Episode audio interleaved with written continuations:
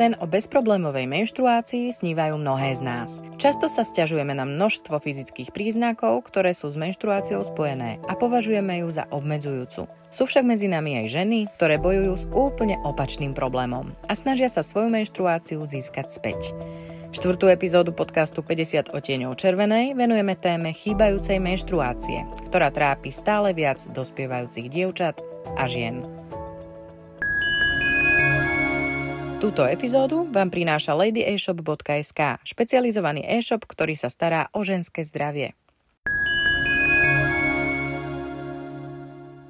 Vráťme sa späť v čase, konkrétne do 15. storočia za Johankou z Arku.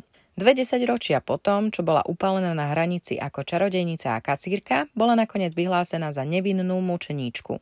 Počas súdneho procesu Johankin osobný komorník ponúkol dôkaz o jej čistote. Za 19 rokov jej života vraj nikdy netrpela tajnou chorobou žien.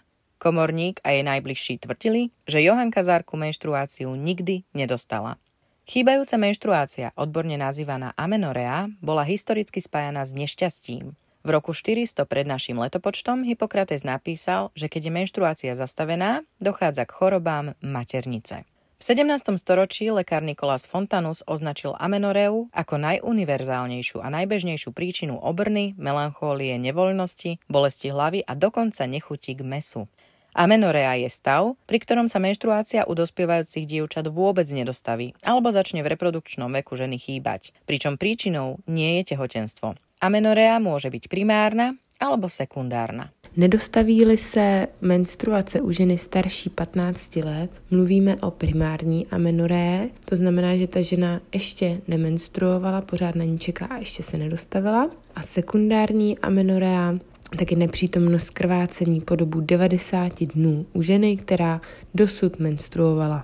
Vynechanie menštruácie môže u ženy nastať z rôznych dôvodov. Medzi tie najbežnejšie patria hormonálna nerovnováha, životný štýl, užívanie liekov či poruchy funkcie pohlavných orgánov. Všetky tieto faktory si v dnešnom podcaste rozoberieme podrobnejšie. Najskôr však dôležitá otázka na pani doktorku, ginekologičku Kamilu Žižkovú.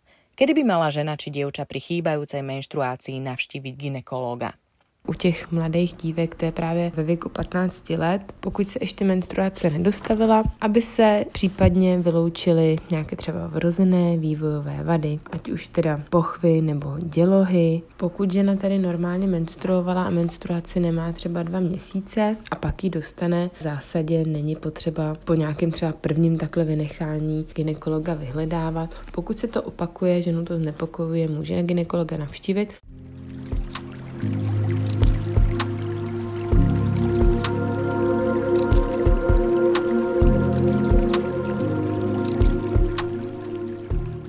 Za problémy s menštruáciou často môže aj náš vlastný životný štýl. Menštruácia často chýba ženám a dievčatám s nízkou telesnou hmotnosťou a taktiež aktívnym športovkyniam s nízkym podielom telesného tuku. Nadberná záťaž a vysoké videé energie môžu spôsobovať vynechanie či úplnú stratu menštruácie. Ďalším významným faktorom je stres, ktorý môže dočasne ovplyvniť fungovanie hypotalamu, časti mozgu, ktorá sa podieľa na riadení nášho menštruačného cyklu. Za chýbajúcou menštruáciou býva pomerne často aj hormonálna nerovnováha, ktorú môžu vyvolať zdravotné zdravotné problémy ako napríklad PCOS, syndrom policistických vaječníkov či nadmerné alebo naopak nedostatočné fungovanie štítnej žľazy. Zastavenie menštruačného cyklu môžu tiež spôsobiť niektoré druhy liekov, ako napríklad antidepresíva či chemoterapia, rovnako aj problémy so samotnými pohlavnými orgánmi ženy. Amenorea je poruchou menštruačného cyklu a nájdenie jej príčiny je pre celkové zdravie ženy dôležité. V prípade dlhšie chybajúcej menštruácie preto neváhajte s absolvovaním ginekologického vyšetrenia. Pokud žena přestala menstruovat a vyloučilo se těhotenství, není těhotná, tak je samozřejmě důležité klasické gynekologické vyšetření a ultrazvuk.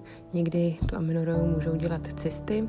Pokud na ženě nic nenajdeme, tak eh, v podstatě záleží na tom, jestli to ta žena chce řešit. V případě, že to chce řešit, tak eh, postupujeme dál. Případě, že děláme laboratorní vyšetření, tak eh, smysl má většinou jako vyšetřit hladiny estradiolu, FSH, LH, prolaktínu, ovariálního androgenu a ještě suprarenálního androgenu, aby jsme vlastně vyloučili uh, ty hormonální poruchy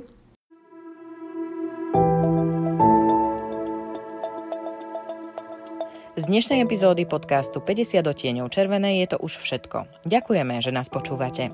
Moje meno je Michaela a texty do dnešnej epizódy napísala Nikoleta English. Za spoluprácu ďakujeme aj pani doktorke, ginekologičke Kamile Žižkovej, ktorú môžete sledovať aj na jej Instagramovom profile. Moje podtržítko Gimpor. Ak sa vám náš podcast páči, budeme radi, ak nám dáte hodnotenie vo vašej obľúbenej podcastovej aplikácii. Ak by ste chceli podporiť našu tvorbu na Instagrame, webe či v podcaste, môžete tak urobiť zakúpením predplatného ženské prémium, ku ktorému dostanete aj tlačený magazín Ženské každý mesiac do schránky. Viac info na zenske.sk, lomitko predplatné.